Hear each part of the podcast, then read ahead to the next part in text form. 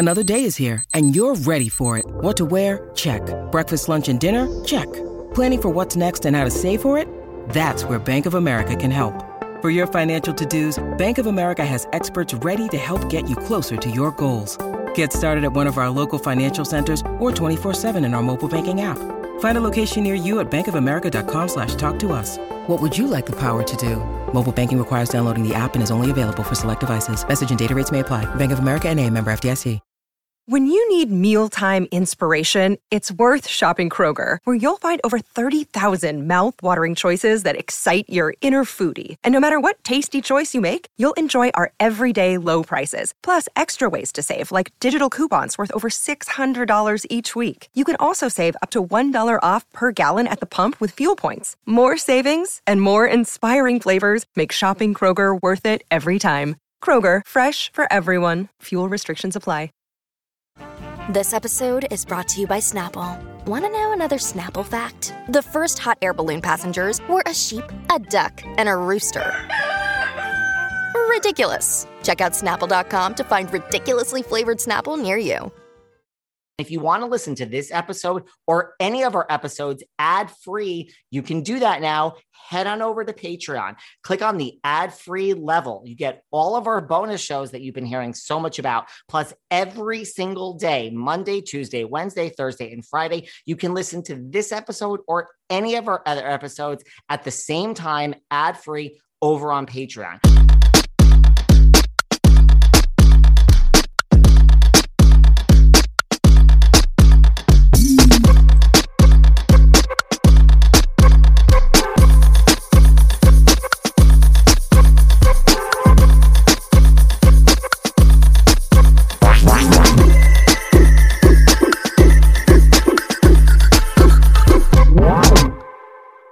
Hey everyone, this is David. Welcome back behind the velvet rope. Let's just get right into it today because she is back with her purple hair, the one and only Miss Emily D. Baker. I'm so excited to be back. I can't wait to chat. So much has happened since the last time we talked. I say this every time you're here, and I mean it. Like, I know you have your own empire that you're running, your own social, but I really would just take you here once a week and that's just being that the minimum if i could. Like i just I mean, I there's so it. much to talk to you about. I'm here for it. There's so there's so much to catch up on and i i love it. And yes i don't know if it's an empire. I mean it's a it's a podcast and a youtube channel but it's it's been a lot of fun. It's been very busy. You know and i don't know now this i don't know if you're going to be insulted by this comparison. I i mean this as the highest compliment possible but like to me i get all my pop culture legal goings on from you. I mean, to me, you are like the Nancy Grace of pop culture. That's a very high compliment. I mean, she and I are both former prosecutors. I like the purple hair better. It's not quite high enough to be Nancy Grace style, but I like, you know, I didn't really think about legal commentary being my job until everything shifted in 2020. And then stuff started going off the rails. And I'm like, oh, I can just do pop culture. I can just break this down. And our celebrities are no strangers to legal trouble, whether it be criminal or civil, or there's, you know, cookie brands fighting over trademark in Utah, taking over social media with hashtag Utah cookie wars. Like there's no end of of legal. I mean, we're a very litigious society here in the US. We really are. Like, there's this new podcast, Fed Up, and it's about like, about like Tanya Zuckerbrot and the F Factor, and that was I didn't realize that was such a whole thing. Like, it's like never ending there's so much and there's so many i mean i've found so many great podcasts that just focus on one story or one case and there are so many of them. And then of course we have you know new lawyers every day and we get to watch kim kardashian become a lawyer on tv it's just it's it's fantastic. What how do you feel about kim kardashian becoming a lawyer?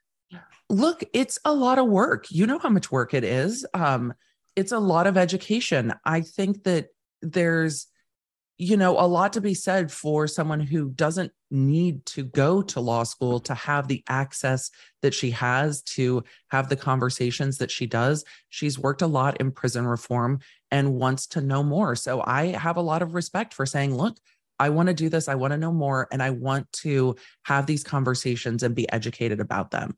I have a ton of respect for that. It feels like um, in Legally Blonde, she was talking in the show about her dad being like, You don't want to go to law school. Like, law school's not for you. It felt like Elle Woods, like, Oh, honey, law school's for serious people who are boring and ugly. And it felt, I, I felt a little sad for her because it felt like she almost got told, like, Oh, you're not capable of doing this. So, you know, I have a lot of respect for it. It's a hard way to go through law school. She took three times to pass the baby bar in California. We'll see how it goes from here, but it's not easy. She's got to put in the work. She got to put in the work. I'm like, girl, I would just go run skims and just collect my dollar. I mean, just count the billion dollars. And I, I, don't know what you want this for as a former practicing lawyer myself, but here, here I we don't are. either. But I, I respect that she's like, when I'm in this room having these conversations, I want to have the background for it. Now, when she says I'm going to start negotiating my own contracts, I'm like, oh, don't do that. I wouldn't do that. I don't want to do that. Like, don't do that. But No. wanting to have more knowledge in something that you're working in, I think is admirable. I I, I kind of think so too. Yep. I mean, right. So we were talking before you went on air. I mean, the Amber Heard, Johnny Depp just kind of set you back, right? With all your other work. I mean, that really was all encompassing. It was all encompassing. I didn't intend to stream it every day. I ended up doing live streaming commentary, gavel to gavel, for most of the trial. When I started, I had intended to cover the stuff I was most interested in opening statements, closing arguments, and the key witness testimony Johnny Depp's testimony, Amber Heard, and any other celebrities that ended up testifying. I'm so glad I ended up covering the entire thing because I could not have predicted how off the rails this trial would get, how much interest it would garner, and how many little moments there would be in court that are just unpredictable. And I should have thought about it. Court is always unpredictable, but not like this. This trial had so many twists and turns and unpredictable moments. It became very memeable um, across social media, and it was wild. But yeah, it was a very busy seven weeks of trial with that week break that kind of put everything else I was covering on pause because it was, I mean, it was day in and day out trial coverage. Do you think like Amber Heard made like one particular mistake? Like, where do you think things went wrong, or was it just always just going to end up with a Johnny Depp victory? I think it was supposed to end up with a Johnny Depp loss. I mean, I came into this trial going, okay, I mean, you've got all the money in the world. You go ahead and you sue for defamation. Good luck with that. I thought that there was a very narrow kind of path to victory for Johnny Depp at the beginning of the trial. Um, Amber Heard's attorney, Ben Rottenborn, gave a very good opening statement. I'm like, if that is the case they put onto this jury, they win. And that's where I was at the end of opening his opening. And then Elaine Bredehoft gets up with her kind of scattershot wandering, like, oh my God, and then this, and then this, and you'll hear this, and then this is the palette she used. And, and I'm like, oh boy, that's a different trial environment entirely. And Amber Heard's own testimony was very uh, difficult. It was kind of overwrought for a lot of it. And she was caught in some really key uh, misstatements and lies. And that is not helpful in a defamation case. Right. Is defamation just still so hard to win if you sue someone for? Yes. So hard to win. But we've seen some celebrities really go after it lately. We saw Cardi B have a big win in Georgia against a YouTube creator. And that was a surprising win as well. And Cardi B's attorneys seemed very confident going into that case. And that litigation only lasted about a year and a half before it went to trial and came back with a very quick verdict and an over $4 million win. I think we're going to see it more and more as reputation matters more and more. We're seeing companies get backlash for who they're working with on social media in a way we've never seen before. Celebrities are going to be put in a position where they almost have to sue. And we're seeing politicians sue. We just saw a former judge down in Alabama win a defamation suit against a political ad that was run against him. So I think we're going to see more of this as we see more of a culture of backlash when when society doesn't like people. So I think it's going to become more necessary. I still think it's hard to win. Okay. Well, that's good to know. Is there one thing, one case that stands out? Like, does anything shock you at this point? Like you said, like our celebrities keep us entertained. Like, is there something where you're just like, this shocks me? Like, I can't believe this person did this. This is so dumb, just in terms of committing a certain crime or like, you know, just being sloppy and cleaning up the trail. I mean, I'm still shocked by the stuff coming out of the Girardi case. And truly, I was shocked that Jen Shah pled guilty. After how long, I mean, she ran up right till the eve of trial um, before she pled. I'm surprised at that turn of events for sure. But the things that keep coming out about Tom Girardi still surprise me. It just continues to get worse. Um, and it's it's really staggering to see an attorney accused of all of the things he's accused of how many people are impacted how big this you know fraudulent empire went with him it's it's wild i was not expecting that like when we got to the tip of the iceberg i was like okay there's going to be a lot and now that we're 2 years in i'm like wow there is stuff still coming to the surface and i was not expecting that at all it's just like it, it shocks me like and how long it took somebody to discover this. Like this went on for a long time. I think it was discovered. I think people were afraid to take him on because of how well connected he is. It took that judge in Illinois to be like, wait, what's happening? No, we're not doing any of this. And to really throw the hammer down quickly. Once Judge Durkin in Illinois was aware that the clients hadn't been paid, that unraveled very, very quickly. But in California, you know, the LA Times has been doing a good job exploring Tom's deep, deep connections in California, but it really talks to a culture of, you know, old boys club corruption where everybody just kind of goes along to get along and nobody wants to call it out because they don't want it to turn on them. And I think people were afraid of Tom Girardi. And we're seeing that in South Carolina too with this Alec Murdaugh case. It unraveled much faster. Um, and of course, he's now been accused of killing his wife and son and is that's one of the like 87 indictments against him. But there's also theft of client money and all this other stuff going on there where it seems like he thought he was untouchable. And we're finding that um, the the powers that be are shifting. And in the age where everybody can know everything and find it on the internet, I don't know if anyone's untouchable anymore. I say that all the time. I mean, I joke about it, but I'm like, if anyone wants to like kill someone or do something real, like there's a digital footprint. You're being watched when you don't even know you're being watched. And it's yeah. just, I don't know how anyone gets away with anything. Honestly, I really don't. The way that DNA and forensics work in today's, like, I just don't understand. So don't commit a crime, people.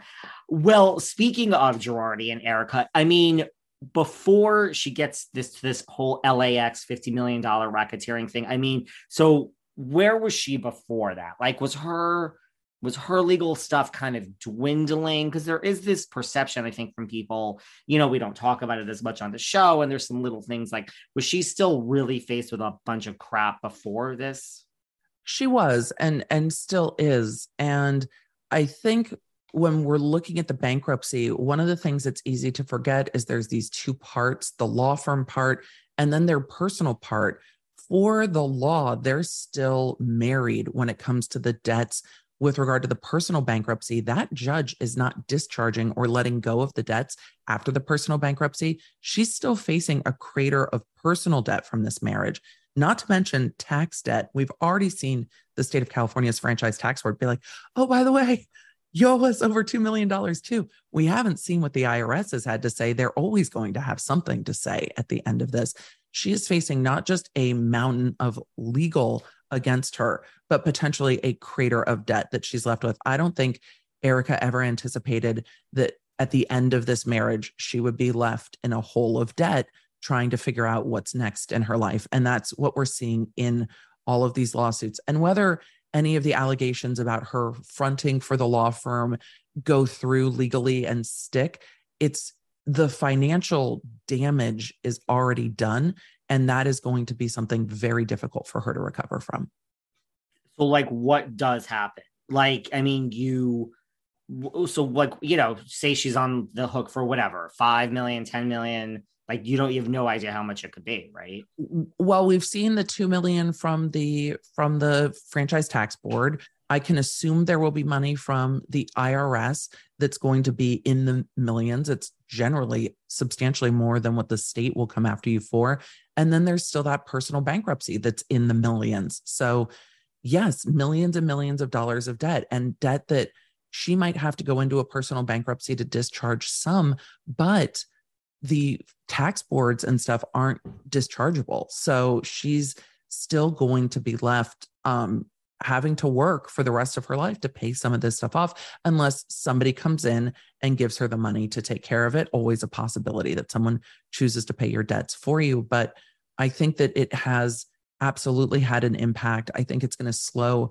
her progression. I mean, we saw her definitely on a rise on the show with the, you know, her book and her glam and her tours and her music. And we've seen that completely derail. The wait is over. That's right. Season five of The Kardashians is here. Just when you thought life couldn't get any faster, they're punching it into overdrive. Kris, Kourtney, Kim, Khloé, Kendall, and Kylie are back and continue to defy expectations in all their endeavors. So get ready to go behind the glitz and glamour of the most iconic family on television. The all new season of The Kardashians premieres May 23rd, streaming on Hulu. This summer, the world must answer one question Why has no one made a popsicle that gets you high yet? That's right, it's summer, and it's time for you to get your hands on America's new favorite product, Danksicles. 20 milligrams of THC in two great flavors, the latest and greatest innovation from IndaCloud.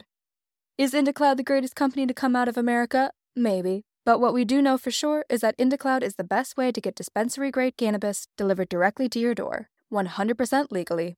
Yes, they ship legally to all states. No medical card needed. Whether it's vapes as big as your head, flowers you won't find in your mom's garden, or of course, popsicles that get you high as. What are you waiting for? Go to indacloud.co slash spring24 and get discreet delivery on top shelf THC products. Head over to indacloud.co slash spring24. That's co, not com, to snag 30% off your first order. Remember the good old days? And I'm really dating myself here. I know when you had to like go to your psychiatrist's office and like sit there and wait in the waiting room and it was quiet and you were looking at people around you and you had to wait and you had to walk there and you had to drive there. Mental health and therapy and psychiatry has never been so simple. Now that you're able to access mental health in the comfort of your own device, it's never been so simple to schedule. Talkspace, it's really changed the game. You can send messages to your dedicated therapist in the Talkspace platform. You could schedule your sessions. You can help set goals all from your device. You never have to leave your home. And if you're like me and you travel and you're really never in one place for more than a few months, it's great. You don't have to keep changing therapists. They have thousands of licensed therapists with years of experience in over 40 specialties depression, anxiety, substance abuse trauma, anger management, relationship issues, food, eating. As a listener of Behind the Velvet Rope, you get $100 off your first month with Talkspace when you go to Talkspace.com slash velvet. To match with a licensed therapist today, go to Talkspace.com slash velvet to get $100 off. That's Talkspace.com slash velvet. Right. Except for the pretty mess hair, which now I don't know what that does as far as.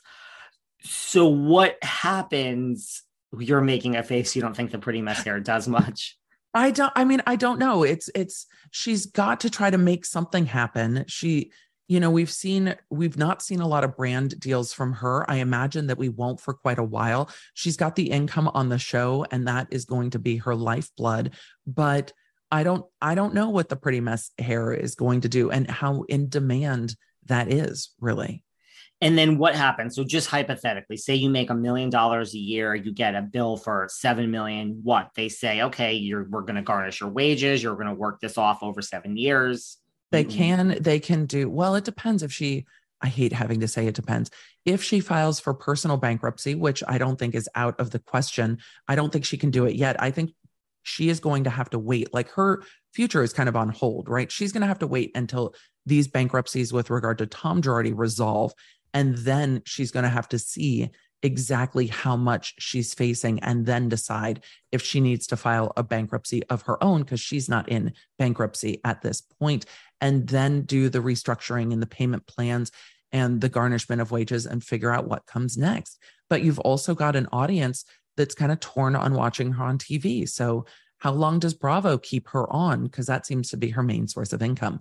There's a lot of unknowns for her, and we're watching her navigate it on TV. She just has to hope that it keeps making good TV. But yes, paying it back over time is a possibility, garnishment is a possibility. But there's also, there doesn't seem to be a substantial amount of property in her name, houses or anything like that. So there's not really much to attach and to say, hey, if you sell this, we get the money after. There's just not much there. And how much, how serious is this new like $50 million? Like to me, racketeering is serious, no?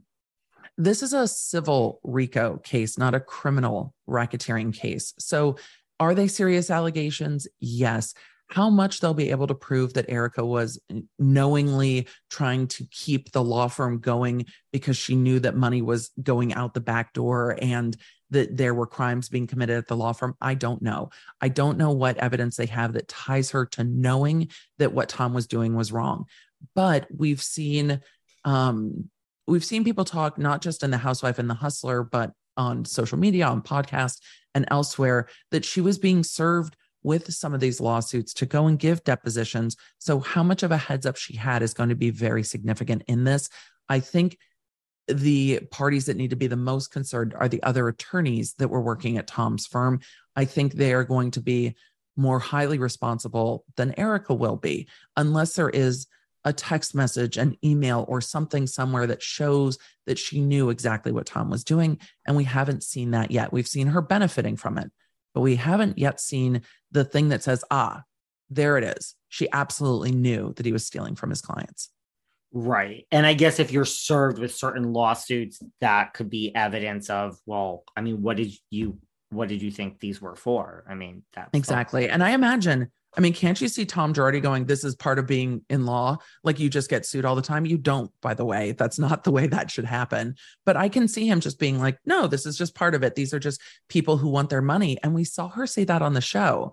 Like, oh, we don't even know if these people didn't get their money. Like, there doesn't seem to be a lot of empathy there. I'm not surprised, but there doesn't seem to be a lot of empathy there. Well, that's the thing. I mean, you know, I guess her stance is like, Right. I guess it's two different things, but her stance is like, I'm innocent. So why should I care? I mean, well, as a human being, you should, but I didn't do this. This isn't my problem. Like she shouldn't care any more than you or I should care about the Tom Girardi. I mean, that's kind of her stance, I suppose. It seems to be. And I think, you know, whenever you get lawsuits like this, I think the piling on. Erika's like, oh, fine, name me in another lawsuit. And there's going to be some of that. And we're seeing some of that. Oh, fine, name me in another lawsuit. This isn't going to go anywhere. But really, the more people that just name her, even if they don't think she's super connected, is just spending her money on legal fees that should otherwise or could otherwise be going back to the other debts she is going to face, some of them coming out of the personal bankruptcy. So the piling on, I think, allows her to feel like none of this is legitimate because there's a few that maybe are a little bit of a reach, but it doesn't mean that Tom's clients didn't get paid. There's what a hundred million dollars in the law firm bankruptcy. A lot of that is clients that didn't get paid. And how much of this is Ronald Richards? Like she taunts him. Like, I mean, is is this I mean, you know, he says, look, I'm not, uh, it's not about my fame. I have no vendetta. You know, I just, the victims, the victims, the victims. I mean, where do we feel? How do we feel about that? I know last time you were here, I asked you something and you didn't want to say much against him or get into a legal, I mean, Twitter war with him, but he definitely has a lot to say um, on social media about things. I still don't know what I'd love to hear him say is exactly what happened with him no longer being the special litigator on the bankruptcy. He seemed very deeply involved in going after Erika. I think that when you're litigating a case, personal attacks on social media aren't necessary. They aren't needed. It's not my style. I'm not here to tell anybody how to do their thing. It's just not not what you expect to see from the person engaged in uh, the litigation. I think it crosses some lines for me. And you saw Erika absolutely rise to the bait. It seems that there are times where she's like, look, I I will blast you on social first and think later. We saw that with her doxing one of Tom's ex, you know, lovers or what have you, with putting out this person's phone number who's now a federal judge. So we've definitely seen her make some quick decisions that maybe have not been the best. And there's a lot of kind of fanning the flames on that because she does react. And with this latest lawsuit with the Nick Cage's um, ex, which I think is only put into that lawsuit to garner headlines because it's really completely irrelevant. to whether the plaintiff in this suit was in a car accident not paid by the Girardi Keese firm. How is Erika related to that? I don't know. I read through the lawsuit and I'm like, the lawyers should have paid this plaintiff. She worked with Girardi Keese. She should have been paid. Is that on Erika to pay out Tom Girardi's clients? No, it's not. No. And I mean, is she so? I mean, is she worsening her case by, you know, this social media taunting? Right. She also told his wife, you know, you're no better than me. You know, Ronald is the new Tom, and just wait, honey, and I know things, and go get on all fours for your husband, or you know, she like is she kind of poking the bear, or it doesn't even matter. Like, you know, like if you want this, you don't really want a lawyer. I mean, you and I are lawyers, Emily. I mean, does someone really Don't want rile the lawyers? right? Like, I mean, Petty AF. right like a lawyer has resources and i mean piss the wrong lawyer off and they're going to come i mean should she just let it be or hey i mean he's coming after her why not speak out it seemed that he was the one who started poking the bear on that from everything I've seen on social media. But I also think that Erika's calculation on that is different. She is on a reality show. The things that go on on social media and people wanting to watch it play out is part of her employment at this point. Um, so again, while personal attacks on social media are not anything that I condone or think are okay, I can also understand Erika being like, I need to defend myself. This person is is coming for not just like this was done, but coming for my character, my looks, like the the some of the personal attacks are fairly low. So I can I can understand from Erika's perspective why she's popping back off. Does it hurt her case? No. Is that stuff going to come into a court of law? No. Can it rile up the lawyer who's already seemed like locked in on looking at you? Yes, but that already seems to be the case. I don't think anything's going to shift um, shift the mark of Ron Richards' focus on Erika as being, you know, enemy number one to borrow from Harry Potter or undesirable number one. And that seems to be his sole focus. He says he's trying to buy their house. I don't know how much truth there is to any of it. I guess we'll see if it happens. yes he is trying to be their house and buy their house and she's called him a fan because of that and it's just it's a I, I don't I think the two of them probably enjoy the social media back and forth and people are here for watching it. That is not my preferred type of social media back and forth, but both of them rise to the occasion and push push each other's buttons on social. They do. Well, as you said, like there doesn't seem to be a lot of remorse. I mean, even further than that, you know, the whole earrings, the $1.4 million earrings, she had to turn them Yes. over. Now she's appealed this. She doesn't seem to be, you know, going away. I mean, it's not, Oh, she's not going to roll over for sure. I I don't know, it's hard cuz you look at it two sides. Like the the human part of Emily is like, girl, just sell whatever, give it to whoever and just be done with it. Like um you benefited from the things your husband was doing whether you knew or not. You benefited point blank period.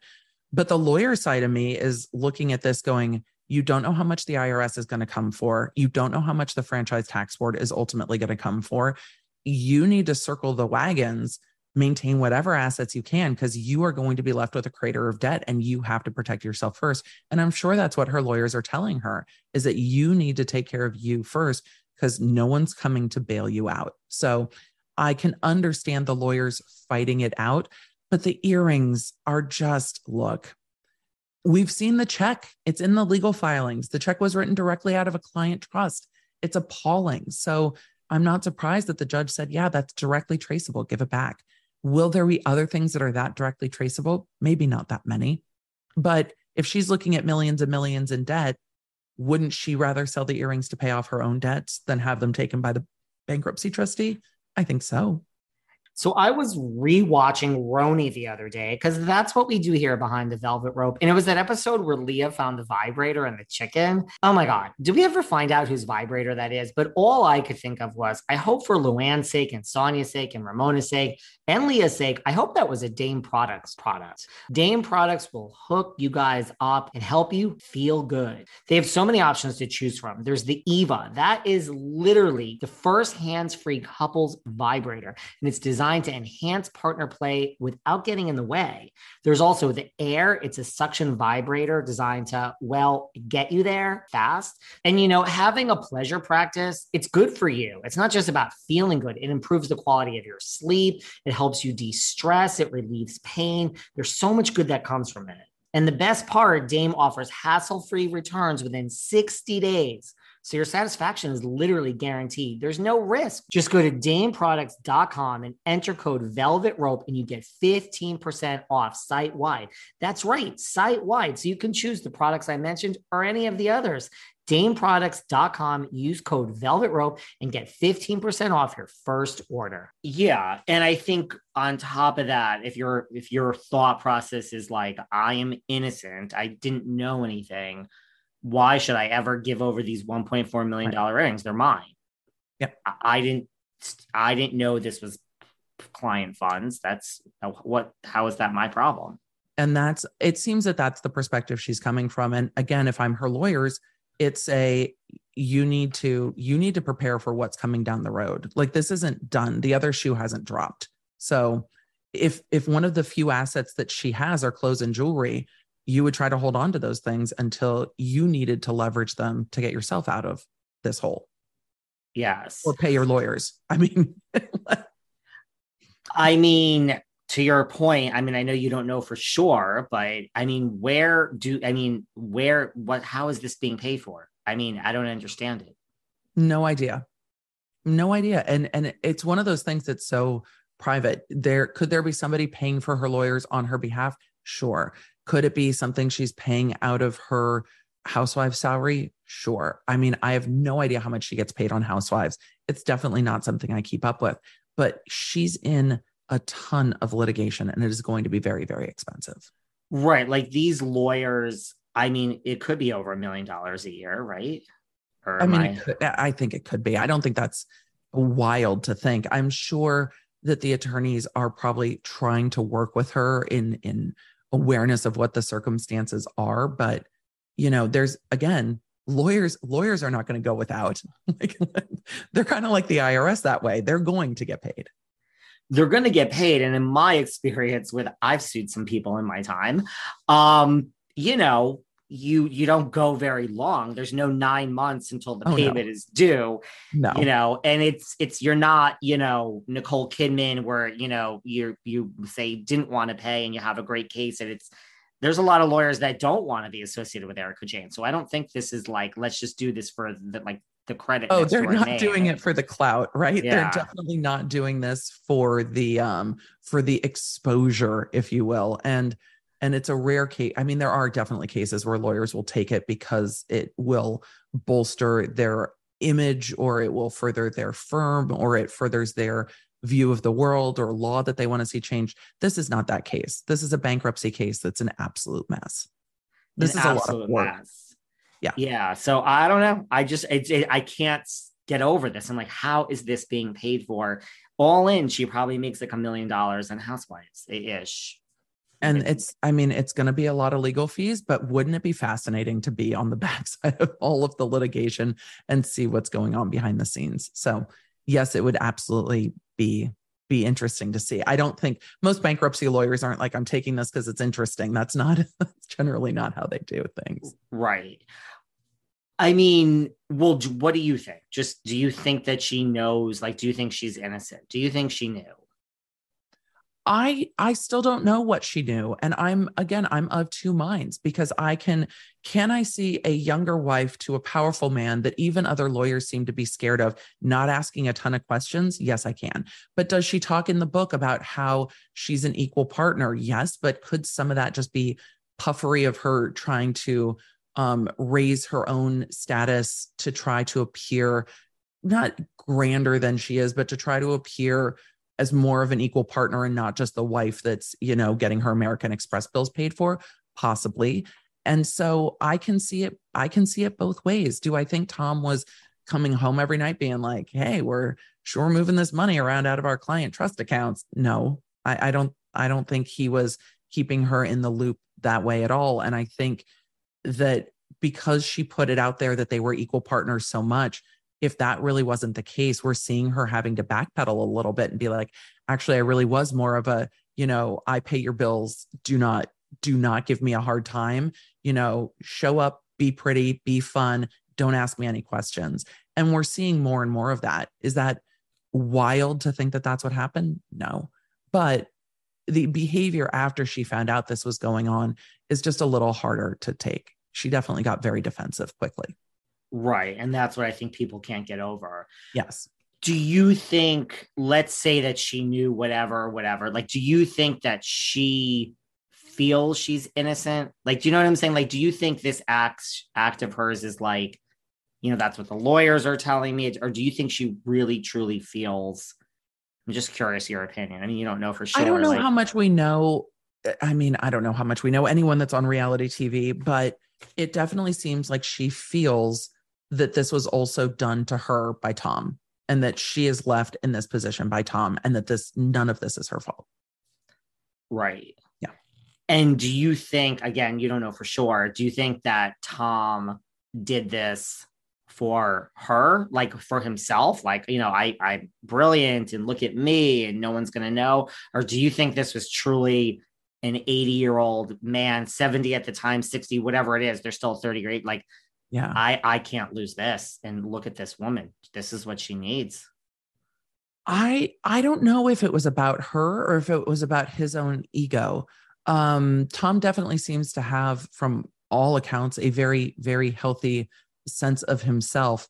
And i wonder how much this was going on before he and erika were married because there are claims that have dated back, you know, decades in this. So do I think all of a sudden he got married to Erika Jayne and was like, oh, we've got to get more money to cover this. No, I don't think that marrying someone can make you turn completely unethical and to the point where you are stealing millions from clients. I think that has to be somewhat internal. Yes, it might be easier once once the ball's rolling and you don't get caught to have somebody to spend it with, but I don't think you can take an ethical lawyer and be like, no, just it's fine. Your client's got, you know, millions and millions. And yeah, you get 40% of that, but we need a little bit more. That it where this money went is still deeply confusing to me because it can't have all just gone to their lifestyle. It's, you know, hundreds and hundreds of millions of dollars. Where does it go?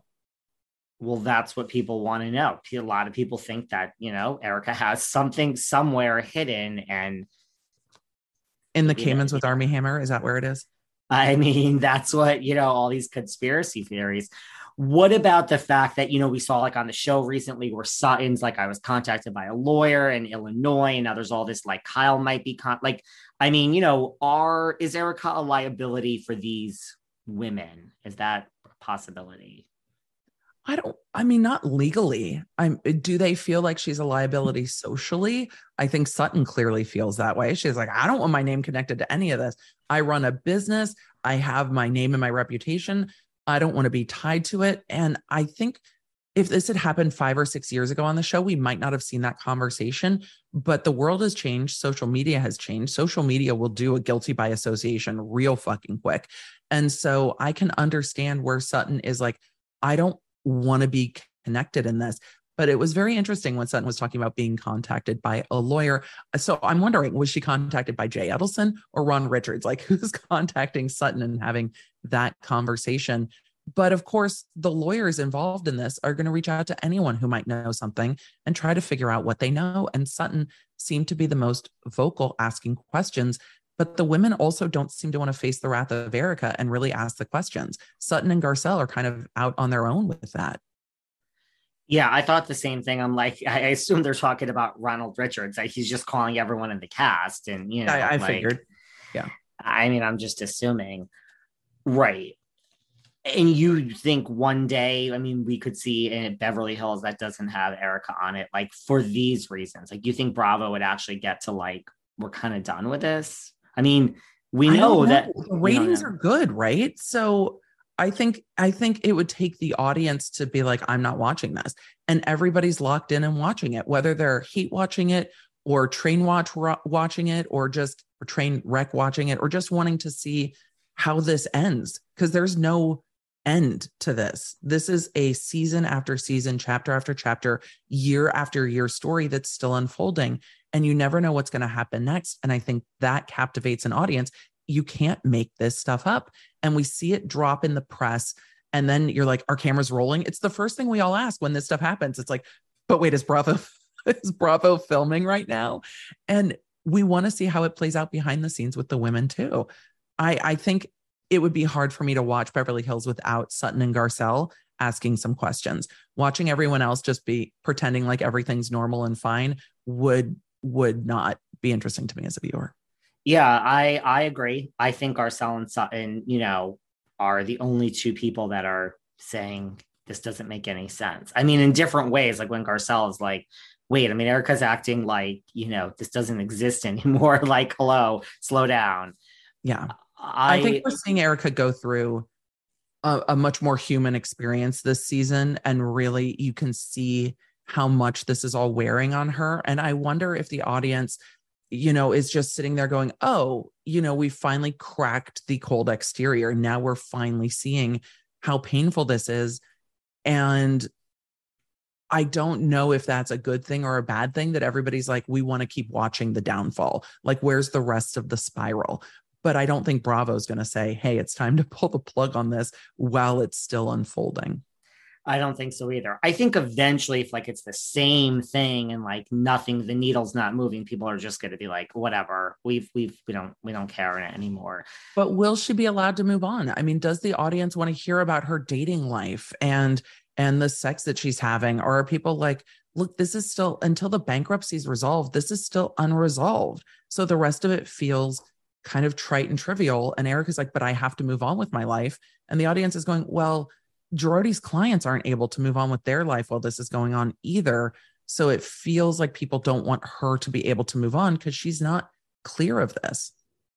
Yeah. I mean, I think, I personally think the needle has moved a tiny, just a tiny bit, where maybe 5% of the people are softer on Erika now. And I still think, you know, out of the 95% that couldn't stand her last season. I think they still can't. Maybe now it's 90% of those 95 that still want Erika to have absolutely no life. That's just my opinion.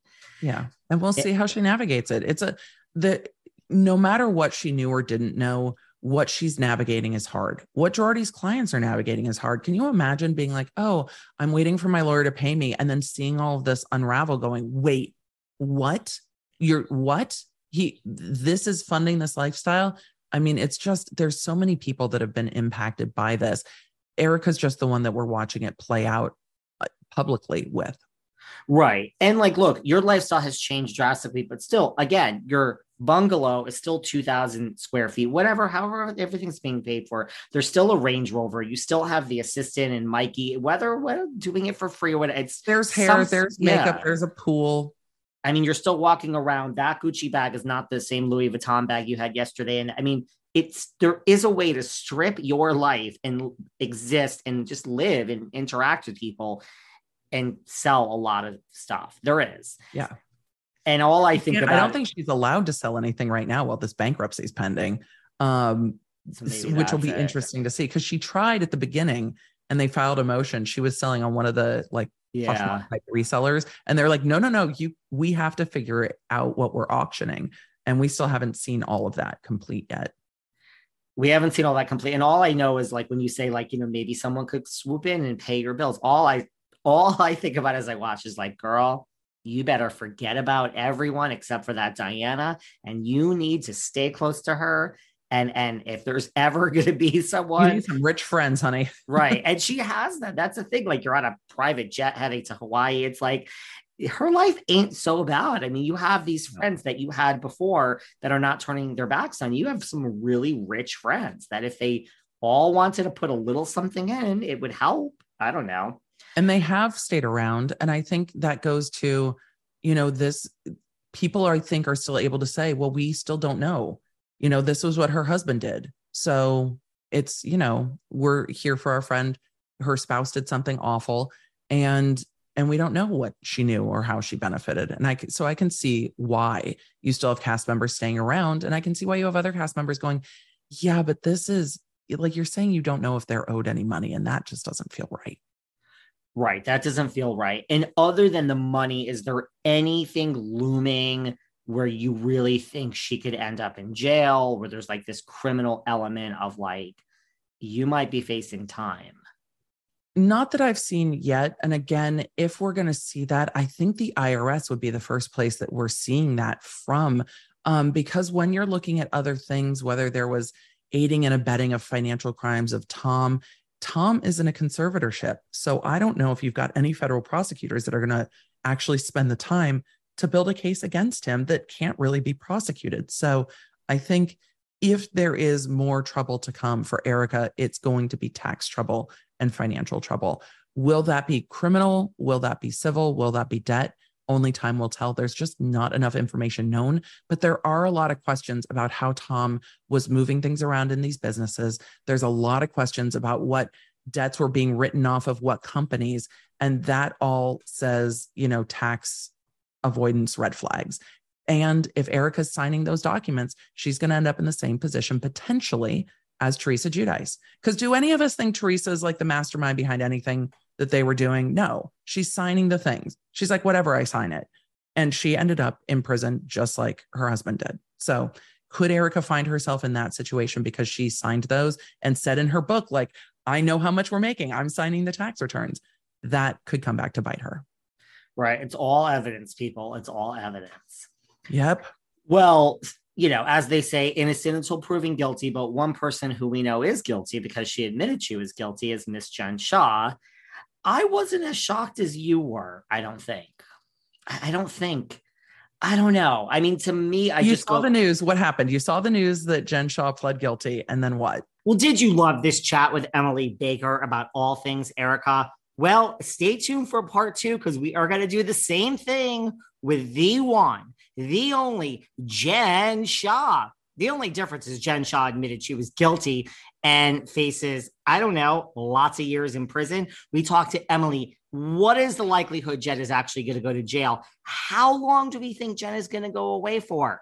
What is the show going to do about this? What's Bravo's involvement in all of this? We deep dive everything about Jen Shah. Does Jen Shah really, really understand what she did is wrong? I know she stood in front of a federal judge and said, Yes, I understand. But does she really? Why is the public, why do they hate Erika so much? They seem to be going a little easier on Jen. She actually admitted she did it, and she's the one that did it, regardless of whether Erika knew or didn't know. Isn't the same thing with Sharrieff? I mean, if Erika knew or didn't know, did Sharrieff know what was going on? Why is why is no one talking about that? We deep dive all of it. Same Emily, just a different person. So if you like this chat with Erika, stay tuned for part two because we are about to deep dive the one and only Miss Jen Shah. Coming soon.